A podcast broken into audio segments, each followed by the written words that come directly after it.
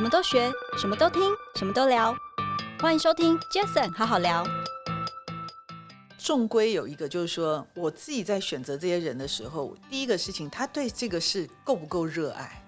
嗯、因为演艺的工作的起伏非常非常大，是他就是一个每天不知道自己的下一个工作在哪里，嗯、所以他一定要非常热爱。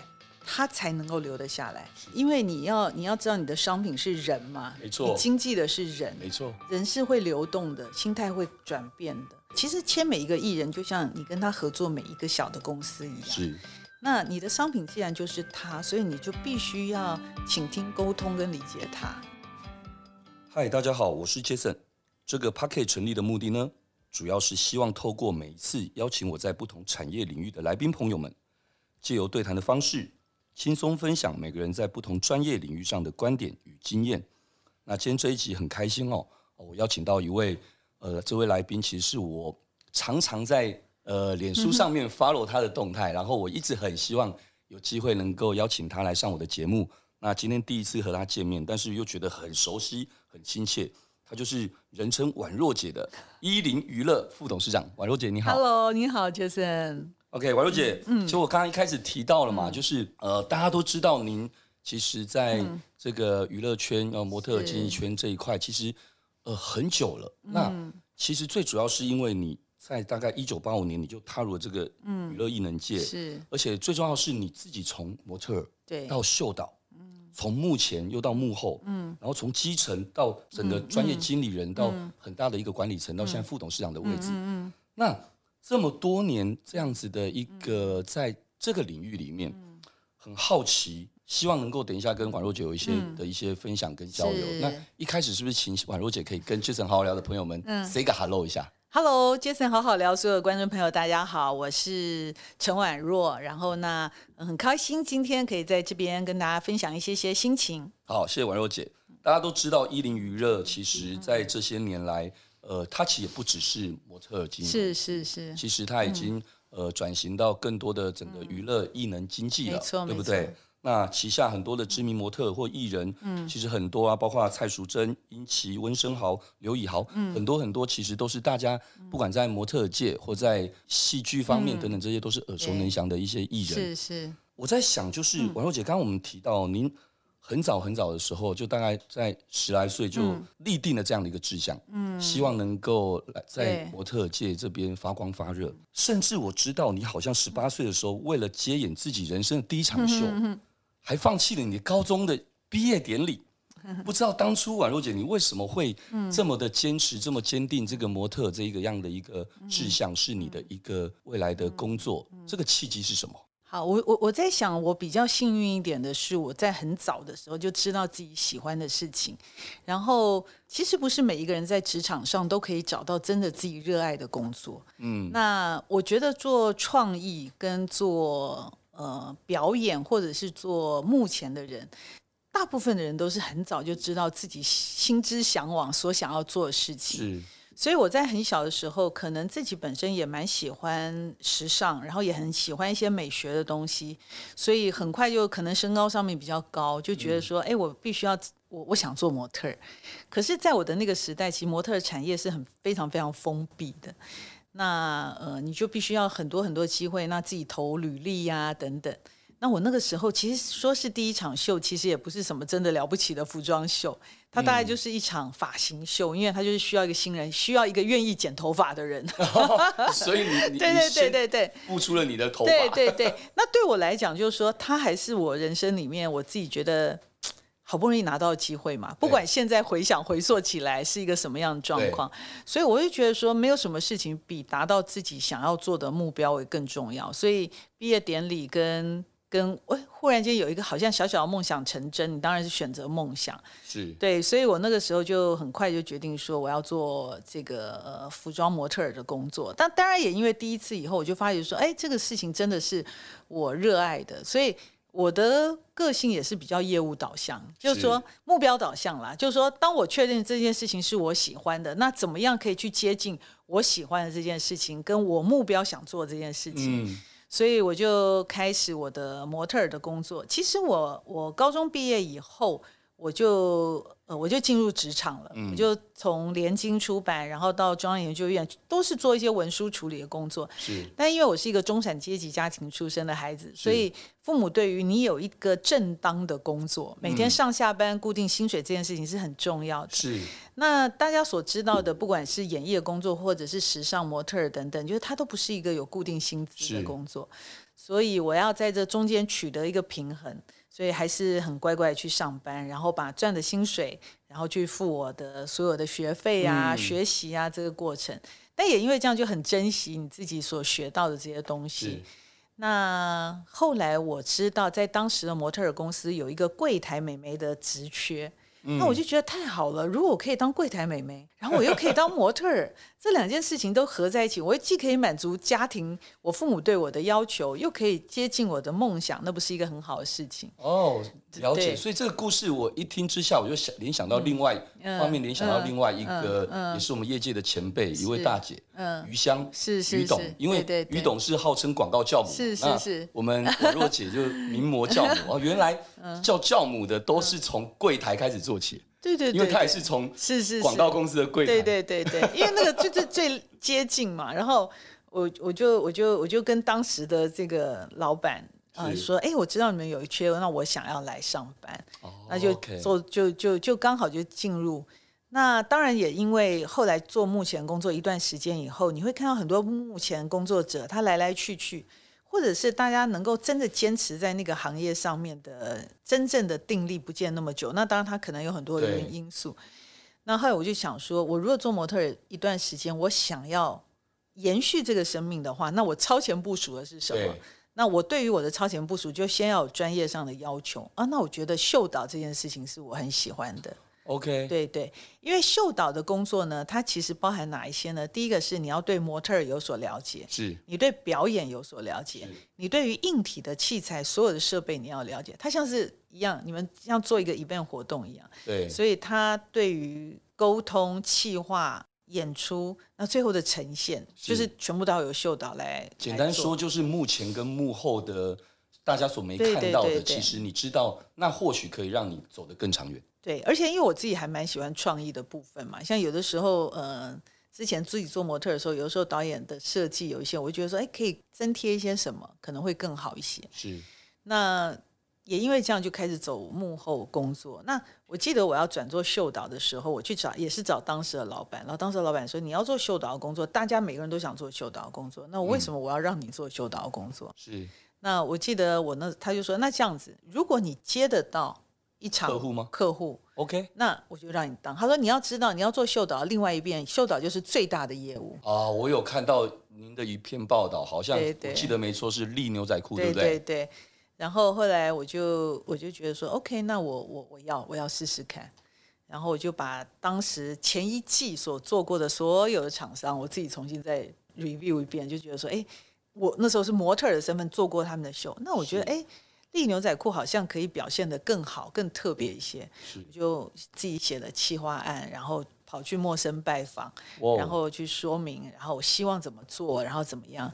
那当然，他们还是有很多的评选嘛，有很多同样对。那 OK，他觉得说，嗯，我们的表现，我我的我的气划蛮蛮不错，就我用很多不同的情境的方式，把整个场地布置成一个像是公园，然后所以有很多不同的情景。那那个在当下就是比较少的形式，就剧场式的服装秀。对。对那后来就拿到这个机会，我就回来，那就开始我做幕后幕后的工作。所以婉若姐其实从一开始这样听起来真的很。很妙哦，因为确实很多幕前跟幕后，嗯、因为它是非常大的跨领域的工作行为嘛。没错没错。那当然，第一个是您刚刚有提到，嗯，您够目标导向，嗯，然后再加上你自己很有创意，对，你希望自己呈现的也是在自己的想法上面去呈现出来，对。所以也因为这样，你等于是从目前的这个演出者，到后来的你说幕后的制作者，对对，然后再到其实又是业务。那 也是气话。哇，所以在这样的一个过程当中，我觉得王若姐其实你等于是让你在在众多的这些这些可能同业的人里面来讲，你等于是多了更多的一些，就人家现在所说的斜杠嘛。对，而且我觉得就是你如果为了你想要的目标，你你就会非常努力嘛。对，我我觉得以前，我想你们也合作过很多的模特儿，或也就演出完，大家就是背着包包就去喝咖啡或者去聊天，就漂漂亮亮的。对，那我就不 我我那个时候就已经知道说我要做秀导，我就会留下来。跟着后台一起去整理后台所有的东西，然后跟厂商有一个互相沟通的机会，嗯，那你才可以认识厂商嘛。啊、然后结束完了以后，我就会爬到那个主控台上去跟灯光一响他们聊天，然后知道这一季最新流行的电脑灯是什么，Gobo 里面各自是什么，然后灯光打下来是什么，然后就去上很多剧场的课程等等。就是说，你因为想要，你要，我觉得想要的前提是你要先知道自己缺的是什么。就是我，我也许理解模特儿的演出，可是我。我对于舞台上面的灯光、音控，或者是舞台呈现上面的一些呃硬体上面的不理解，对这些通通都都要学习啊！你要学习到那个专业，人家对你的信任才会有。嗯、没错，所以像婉柔姐有这么强烈的一个学习的这个心，跟这么样的一些丰富的经验，嗯，嗯所以你觉得在整个这个幕前跟幕后的这些工作来说，嗯，你认为如果要具体的来说的话，目前跟幕后在这个产业。他的工作的差别是什么？目前你就是管好你自己，幕后你就是什么事都要管。哇，好精准，讲的真好。对，没错。目前你就是管好自己，漂漂亮亮的，然后该走的台步，该有的眼神，该有给人家的感受，嗯、或是该将厂商所要把他们的产品的表现出来，要表现出来。对，出来之后你当然去喝咖啡，就 工作完成了。是，但幕后的话，你等于要做的是。不只要帮助刚刚上述说的这些表演者要呈现这些，可在这呈现后面的那台前跟台后的这个付出，你需要管理的更多。你你你要从前置开始嘛？你前置你要好的企划，第二你要有业务能力，你要把你的企划推广出去。你如果好的企划推广不出去，那就是白日梦。嗯啊，所以你要你要落实下来，它才会成为真正的好的企划。那你要把这个东西，然后当天的执行，你知道，任何的服装秀或者是活动，它的执行的时间不是一个舞台剧，它不是没有办法让你彩排个半个月、一个月、三个月，它就是当天早上的彩排，下午的演出。嗯，所以你的所所有的成成果都要在那一天很精准的呈现出来。对你对导演或模特来说，它可是当季的一百场活动里面的一场。对，可是对厂商来说是那一年最重要的一个活动，所以我到现在都还是告诉我的秀导、我的经纪人或我说，任何一场秀，不管大的小的，你们都要当成是最重要的那一场，嗯、因为对你们来说，也许你做的很多，可是对你的厂商来说，这一季就是这一场。哇，我觉得其实婉柔姐把等一下我想问的下一个问题，大家都帮我导出来，怎么说呢？因为其实我本来就要问宛若姐，就是哎。从刚刚好，不管从柜台，到后来走秀，到后来秀导制作等这些，那因为这样子，所以后来你进到了这个产业，然后了解了整个幕前跟幕后。对。那但是其实本来想问你的是，哎，那在你当时候创立伊林的契机是什么？那我觉得这个契机之前一定就是，我认为刚刚大家都听到了，你具备了，你准备了，你准备好目前的心态，准备好幕后的能力。嗯嗯。但还是有个契机，那契机是什么？会让你自己想创立伊林呢？呃，其实我不应该说伊林是我创意的，应该是说我是一个非常老派而且很忠诚的人。所以呢，当时呃，这个市场上一共有三家经纪公司，模特儿经纪公司啊，一一家就是大家熟知的凯沃、嗯、啊，它是一个老牌经纪公司。是那一家是当时的有一家公司叫西恩，然后另外一家啊，啊西恩里面就是。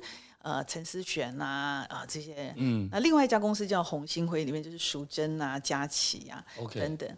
那那个时候，呃，第一名的凯沃，因为已经出来，比这两家公司都早出来大概十年的时间，嗯，所以在市场上面是完全制霸。是，所以后来呢，呃，我其实本来是西恩的模特而已。那我是模特儿，后来呢，因为西恩的老呃当时的老板后来就有一点想要退出这个市场的时候，是有一位接手的我的前老板段先就说：“那来跟我聊。”他因为我那时候在中泰宾馆 Kiss 老布卡做过非常多大型的活动，哦，好怀念。所以 对，所以他们就说：“那宛若你他可以，他可以做很多很多，他统筹过很多。”对。后来我就跟他说：“我觉得如果你们要的话，他来找我，希望我帮他做一些。”执行，我说，因为他本来是一个业外的人，是对对，他就是资金下买了呃原本的公司，对西恩，那我说，我觉得你要做到两家公司合并，嗯，所以我就帮他谈了红星辉，所以就把红星辉跟、哦 okay、跟原本的这个西恩合并完以后，就改名叫伊林。哦，那是这样子。对，那伊林的前十年就是伊林模特儿公司。那后来伊林模特儿公司这十年做完以后呢，这个中间呢又有一个转折，就我中间离开了两年，嗯啊，离开两年完了以后呢，呃。原本的这个段先又想把公司，呃，又想他也有人生新的规划，又希望我再重新回去管伊林。我就说，那如果是这样的话，那我就请我的两个朋友，是就把伊林买下来，然后我来经营。那我的两个就是旺旺跟三立，所以就旺旺跟三立就一起合资，就把伊林拿下来。那买下来以后，我就把它改名为伊林娱乐。伊林娱乐，对，那他要做的就是全方面的，就是不是只有模特了，就是包含。戏剧的综艺的制作啦，活动啦，然后演员啦，歌手就全部通通都开始。哇，超超清楚。简单说就是，当初的伊林是两家公司合并的，是。是但其实宛若姐刚刚也很谦虚哦，一开始说您那时候算是创始团队，嗯，是是。就您是像我们现在新创圈大家在讲，就 创始团队。因为创始人啊，创始团队大家的一个组合才能够。有这样的一个平台可以产生嘛？那只是说多年之后您的离开，嗯、那当然因为前面的这个、嗯、这个合伙人他就是就有意想要想要对对对，他人生也有另外的规划嘛。对，那我知道那个时候对，那也是大概在差不多也是那一年吧。嗯、我跟有一次跟那个林志成啊，跟跟少忠我们一起吃过饭，我大概记得也就大概就那一年，好像差不多就是旺旺。嗯，就就跟伊林就有一个结合嘛，就到现在。呃，应该是说我那个时候离开伊林的那两年，我做明星艺能学院。是，就我离开的时候，我还是不愿意做跟原本老东家的，呃，老东家同样的这个、哦、这个业务。是，所以我就说我是一个老派人，我就不愿意打到老东家，所以我就做明星艺能学院，就是我跟伟忠哥。然后那那个时候旺旺也有投资，那我跟伟忠哥跟詹哥詹雄啊是，所以我们就合作，所以我们那个时候就有歌唱班啊、戏剧班啊、模特儿班啊、综艺班啊。然后那那个当下当然也出了非常多的人，包含小胖林玉群啊，所以我们那也因为明星艺能学院找到林玉群带他去美国啊。嗯然后呢，也做了呃很多很多的不同的歌手跟演员。然后那时候我记得我们的学院里面，包含上课老师都非常强，呃，小林老师啊对等等。做应该刚开始做了差不多两年的时候，才原东家又要找我回去，我就说不行，我已经在做明星艺能。所以你才会说你不会希望一开始是跟老东家这个是有业务上的冲突的，是是是。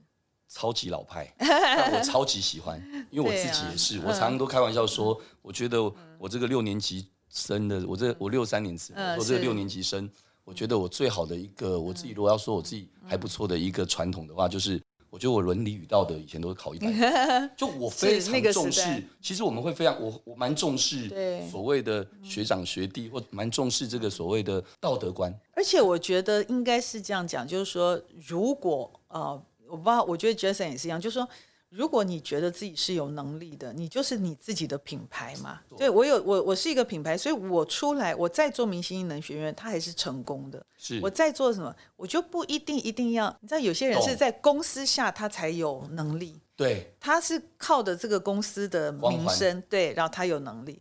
可是他去掉公司，他是没有能力的。嗯。对呀，我有感觉，我突然起鸡皮疙瘩，你知道为什么？因为我刚在录影录音之前，我跟宛若姐分享嘛，我说我三十岁那一年的生日，隔天我就在 TVBS，我就提了辞呈。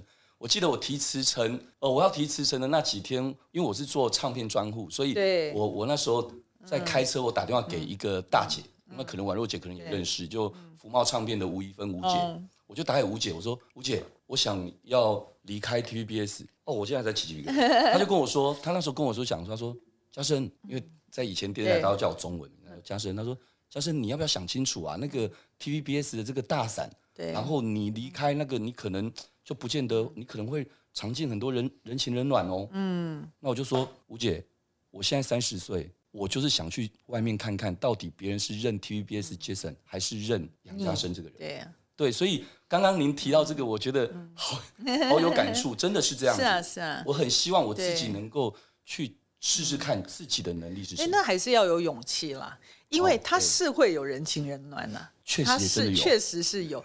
但是就是我我我这个我我我写的书上，我就说你的心灵肌肉够不够嘛？嗯，你的心灵的重训够不够？那你如果可以扛得过去，然后你也有成绩，那那那那一切就都是你的了。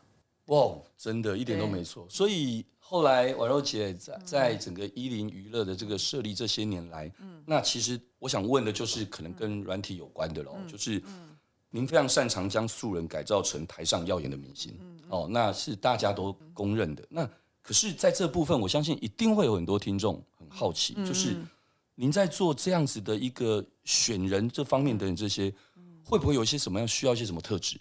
举例，像我女儿现在高一。嗯其实他很喜欢唱歌，对，然后很想要学习学习音乐等等，所以前阵子，嗯，那个子龙老师来我的节目，我也跟子龙老师说，我想跟我女儿一起去他的他的音乐学院，对对对，对，就是有那么多人，其实对这一块其实是会有不一定叫向往，而是兴趣，嗯嗯嗯。那但是您是怎么去看待什么样的人可能适合的这样的一个特质？好，其实呃，我我觉得就是这个产业别里面，它还是分嘛，呃，分模特儿是怎么样，演员是怎么样，歌手是怎么样，需要的特质其实都各自不同。是，但是呢，终归有一个，就是说我自己在选择这些人的时候，第一个事情，他对这个事够不够热爱？嗯，因为演艺的工作的起伏非常非常大。是，他不是一个上班族，每天你知道自己九点半、十点要开始上班，几点要下班。他就是一个每天不知道自己的下一个工作在哪里，嗯、所以他一定要非常热爱，他才能够留得下来。第二个，他可不可以坚持？就是他遇到这些起起伏伏、上上下下这些挫折，他的比较心啊，他的这个这个所有的心情上面，他可不可以承受？然后第三个就是说他的专业度。我来看的话，比如说模特儿的话，那他就很基础，他身高嘛，嗯、啊，对，我们讲舞台模特，他身高基本上像女生现在大概一七六，男生至少一八五以上，嗯，啊，那是一个很基础的。那你先有这个完了以后，你还要看他的呃头身的比例啊，甚至于我都常看到有人连小腿跟大腿之间的比例啊，小腿如果比大腿长，那就更好啦，嗯、膝盖骨要小啦，他就有种种的，就是在身材上面的要求。嗯那那当然，他就会有个分数。那谁适合，谁不适合？模特从外在，就是你先不要讲，从外在基本上已经可以看出来一个部分。对。那演员，演员的话就需要蛮长的磨练。像我们现在的练习生，大概都要两年到三年，是然后觉得说 OK 以后才能真的进行入行。那他，因为他演员是一个蛮需要需要一些历练，然后而且我们也很非常鼓励所有这些年轻孩子要多阅读。是，因为他在阅读上面，他能够理解这些文字，嗯、他的情感表达才会够充沛。是，呃，然后那我先要看他们，现在都要看一下，嗯、啊，然后呢，歌手也是一样。那歌手的话，对我们来讲的话，就是说他一定要会创作，他会乐器会创作。是现在单纯是，我先讲现在这个时代了啊，就是说他单纯就只是歌手靠歌声的，是比较难在市场上。对，就是说他一定要会创作，然后他要懂得呃乐器，嗯，对，那这个东西对我来说才会是有加分的。是，那呃，所以每一个都不一样，要求的或者看的都不一样。但是那当然还有包含观众缘呐、啊，哦、然后对对这些东西，然后或者是说他的个性里面特质有没有一个非常特别的啊？呃，歌手他有没有一个声线是就是辨识度非常高的，就是种种种种加在一起。我们现在大部分都会前面先有一个训练的时期，从训练时期，我们旁边有很多小老师会去看他们很多很多的细节，对，然后然后再来判断说，哎，这个人是不是可以大量投资啦，是，或者是他还需要再磨练一下啦，是，甚至于说有一些我都会跟，因为我们现在进来的孩子都很年轻，我都会跟他们讲说，如果做了一段时间，第一张合约结束完不合适，你就赶快转弯去做其他事。嗯因为不是每一个人有梦想都一定会达到，如果不能达到梦想，那就做最接近梦想的事。是啊，如果你真的那么喜欢，就做离你自己梦想最接近的事就好。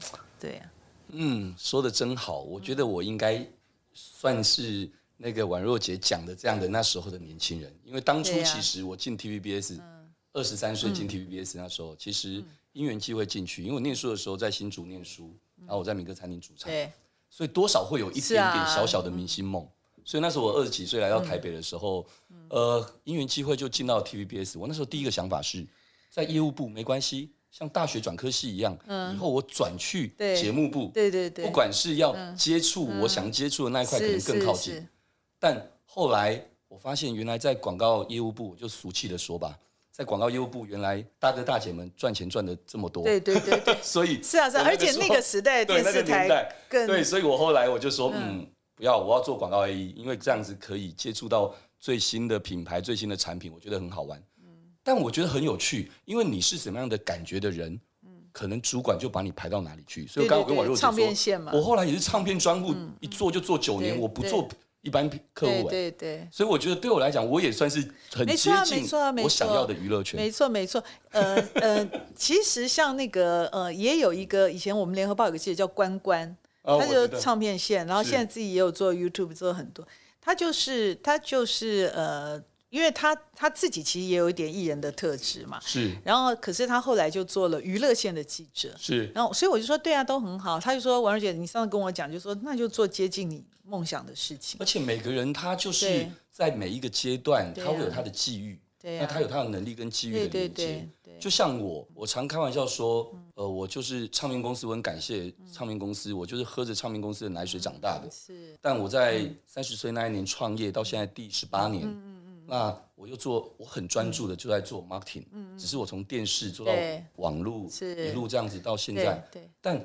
其实我现这些年来，我们也做了很多很多的帮品牌跟不管是叫做当年叫做布洛克，嗯，到现在的 YouTuber 或是 Podcaster 或者网红 KOL，其实我也在帮他们做媒合。其实事实上这两年多，我因缘机会成立了这个 Jason 好好聊这样的一个 Podcast 的自媒体，我自己也好像等于也是对呀对呀，没错，也是目前的演出者，只是我用讲的，不是用唱的。那我现在要唱也可以，没有 开玩笑。唱下，对，不要，对我只是想分享，就是我觉得每一个人对都可以有他的梦。是啊，其实每一个阶段的累积，在哪一天会用到，你不知道啊。对，包括我也跟同仁们说，因为现在已经没有在太多的分甲方乙方的这种所谓这种关系了，所以我们现在开始也跟很多平呃很多平台，尤其是很多产品。品牌，我的好朋友们，甚至我们一起合资，甚至一起合推一个品牌，一个产品。是是。那一样的道理，我们也跟艺人，像我们跟曾之乔，我们也合资了一家公司做自创服饰的品牌。是是是。其实等于是我们可以用我们自己各自的专业，跟别人的专业的东西。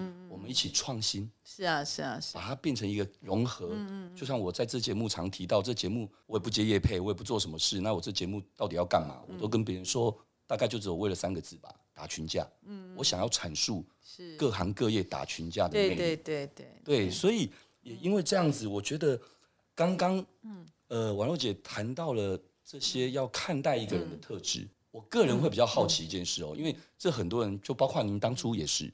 很年轻，就进到这产业。对，这产业其实心脏要很大。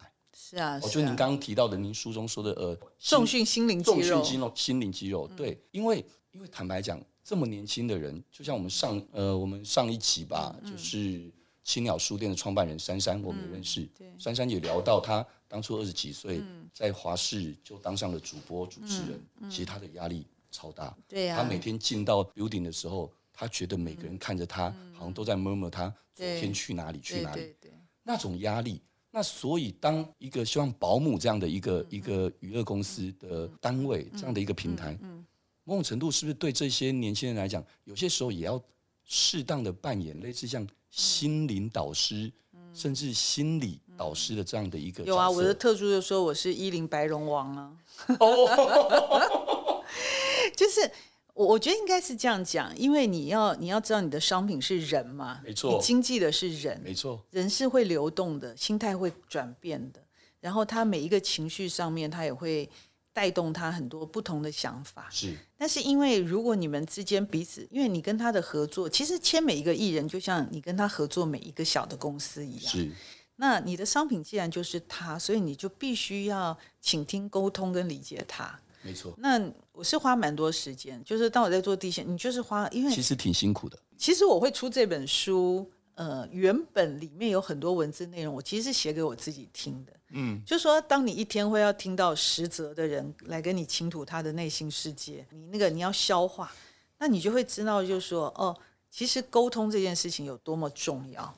然后年轻人在心态上还没有那么成熟，或他没有经历过这么多的事情的时候，他当然会比较薄弱一点啊。是，因为心灵的肌肉就是碰到无数的挫折，然后碰到无数的改变以后，那你如果重新开始。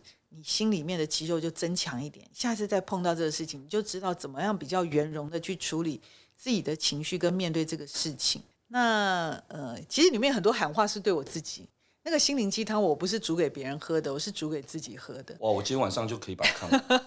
我觉得，所以那个中间有很多很多的过程，我我也很希望，就是说，如果对于。这些不管在职场上，或在演艺工作上，或者是在人生路上的一点点年轻人，有一点点的提醒，不要重新再走那些冤枉路的话，也许都是好的，都是好的。我觉得很感动，而且这可能也是一个赛嘛，因为刚刚我就这样翻一页，我发现我们一零白龙王就给了我一个启示：不要做放不过自己的中年人。我起鸡皮疙瘩了，没错，我觉得哦，王若姐这一本书，我刚刚看一下，我说为什么我今今天就可以把它看完？因为哎，这是很棒的一个，我觉得你的编排跟哎，它字体算是 我少数看到书本的字体可以这么大。我的字体大的原因，其实当初有一件事情，是因为我我其实高中毕业以后就进入职场嘛，是那父母其实就会一直觉得我为我在那么小年纪就出来工作，为什么没有继续升学？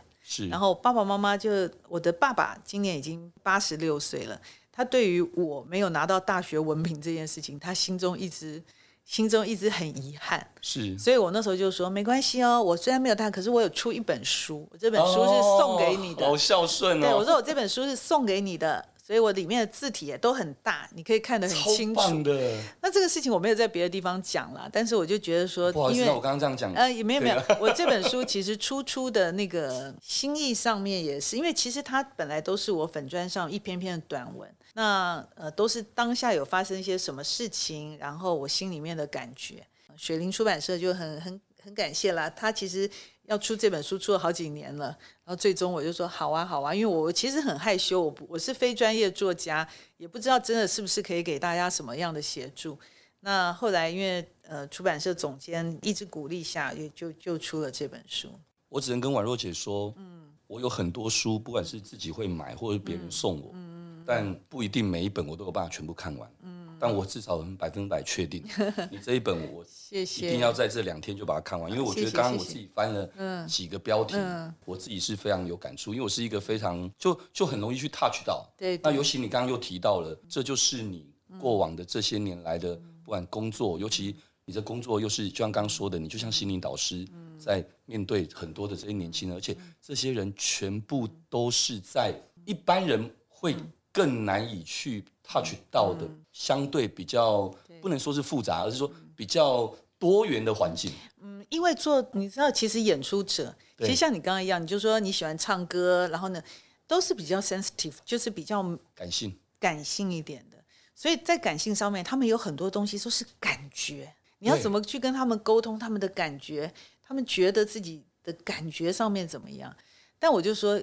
我希望所有的沟通都做到有效沟通啊，因为如果那么多的沟通讲来讲去，然后没有解决他心里的情绪，因为你要解决一个人情绪，你才可以解决这件事情，嗯、那你就是要必须就是要花一点力气。没错，对、啊。那婉如姐，既然我们刚才已经聊到您最近发的这本新书哦，嗯、那这本新书的名字叫做《做个气派的大人》，对对，超酷的这个名字。为什么是这个名字？那聊聊什么是气派的大人。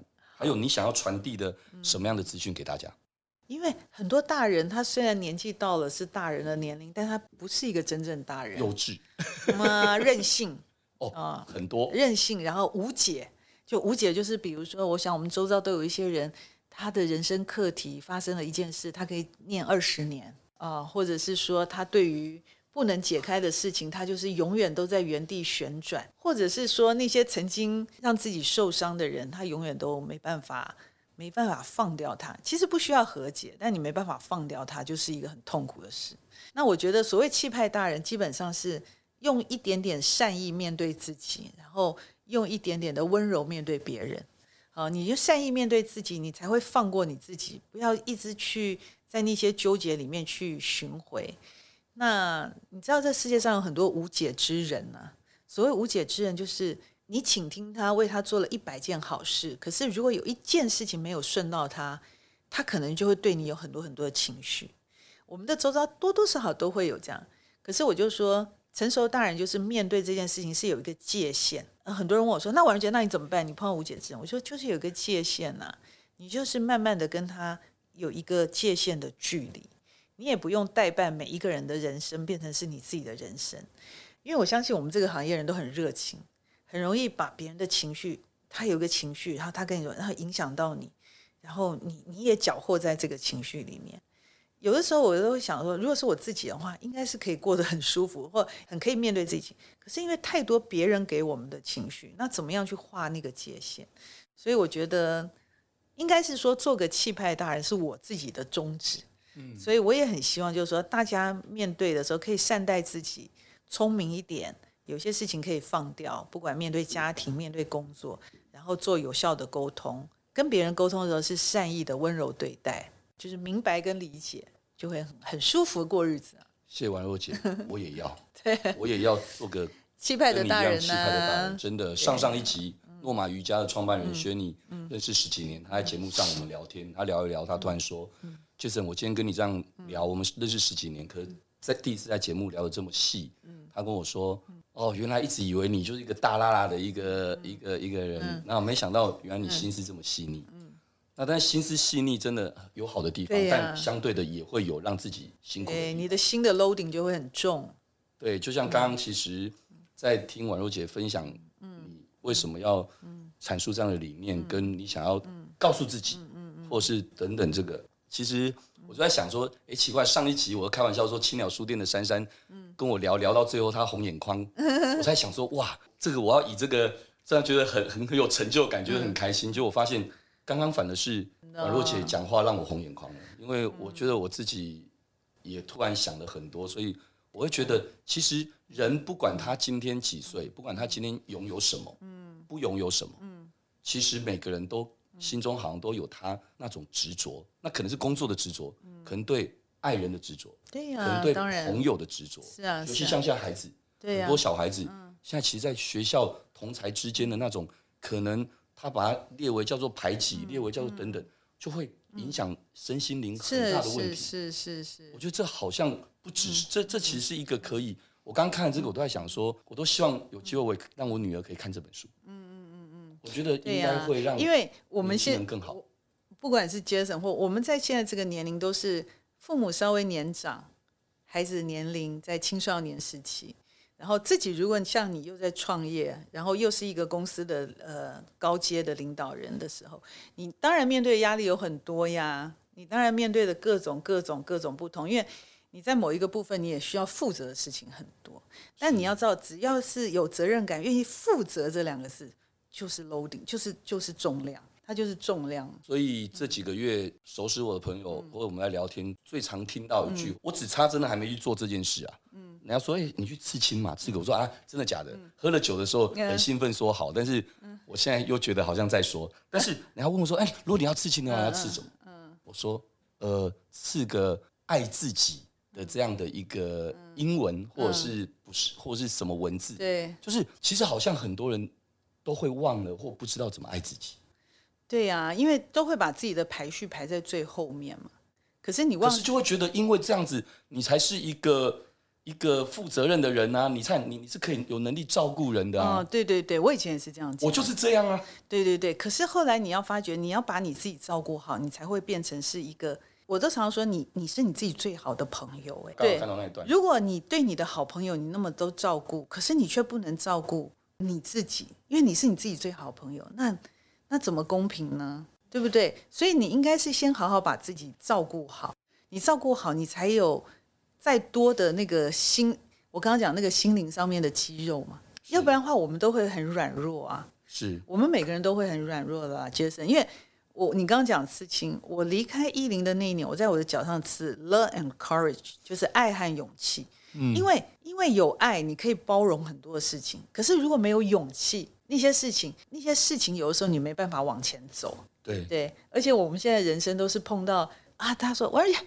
你脸书上你都常常出国玩，你一家三口都很相亲相爱，你的工作也很棒。”我说：“其实人生好多起起伏伏啊，对不对？对，只是我们都不愿意。现在的有一些年轻的孩子，或者是有一些也不是年轻孩子，我这样讲不公平。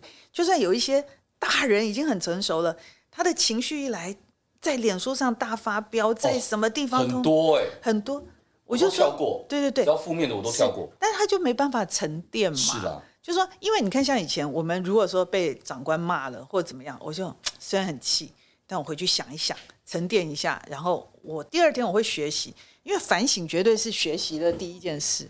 可是你如果没有，你只有顺着你的情绪，我被骂一定都是不开心的。我不开心，我马上在脸书上也大写。你说哦，我有设定朋友，只有哪些朋友看到？没有，你设定哪一些朋友，就大家都看到了。真的对，所以我就说，我里面其实有写好几篇，都说啊，新媒体这件事情对我来说，不知道是好还是坏。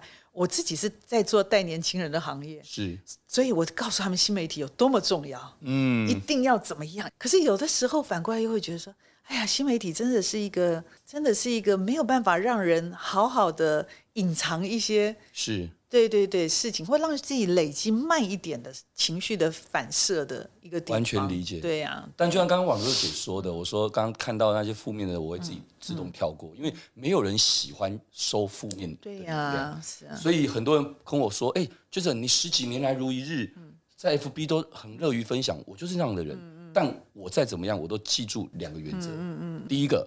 不过度炫耀，嗯。很抱歉，对，过不过度是我自己认定，对对，就不过度炫耀。如果你觉得这样子出去玩就叫炫耀，那我也没对对。对，不过度炫耀。那第二个就是我们不要负面分享，对呀，这样是不好的。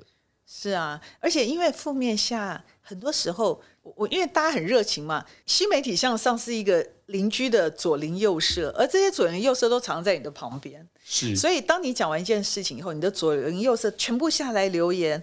但他其实每个人的留言其实都不知道事情的全面，对，所以而且你的朋友就留你的好，他的朋友就留他的好，对对，对。可是我就觉得说，嗯，大家要要要稍微要应该要了解一下这个新媒体的生态。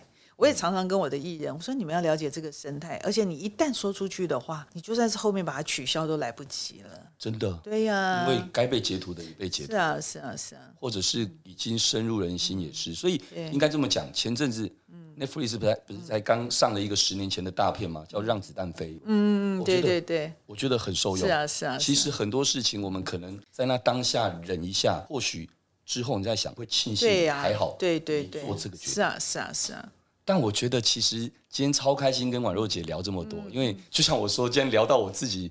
自己的心里面都走心了，了。但、嗯、但我觉得有一件事情是很明确的，而且恭喜宛若姐，就是我觉得做个气派的大人这本书，嗯、我相信宛若姐的爸爸一定觉得很骄傲，嗯、一定很开心。对呀、啊，因为我也是有一个女儿的爸爸，对呀、啊，知道懂懂懂，对。尤其我女儿现在是在高一，是最懒得鸟爸爸的时候，就是 我敲门进去就叫我出去。呃、对，但是她昨天突然。睡觉前跟我说，十一月份我们福人社的那个两天一夜的小旅行，我说你可以跟我去吗？他竟然没有排斥，而且跟我说要住什么，我说住露营车，还有饭店都可以。他说不要露营车不舒服，我要住饭店。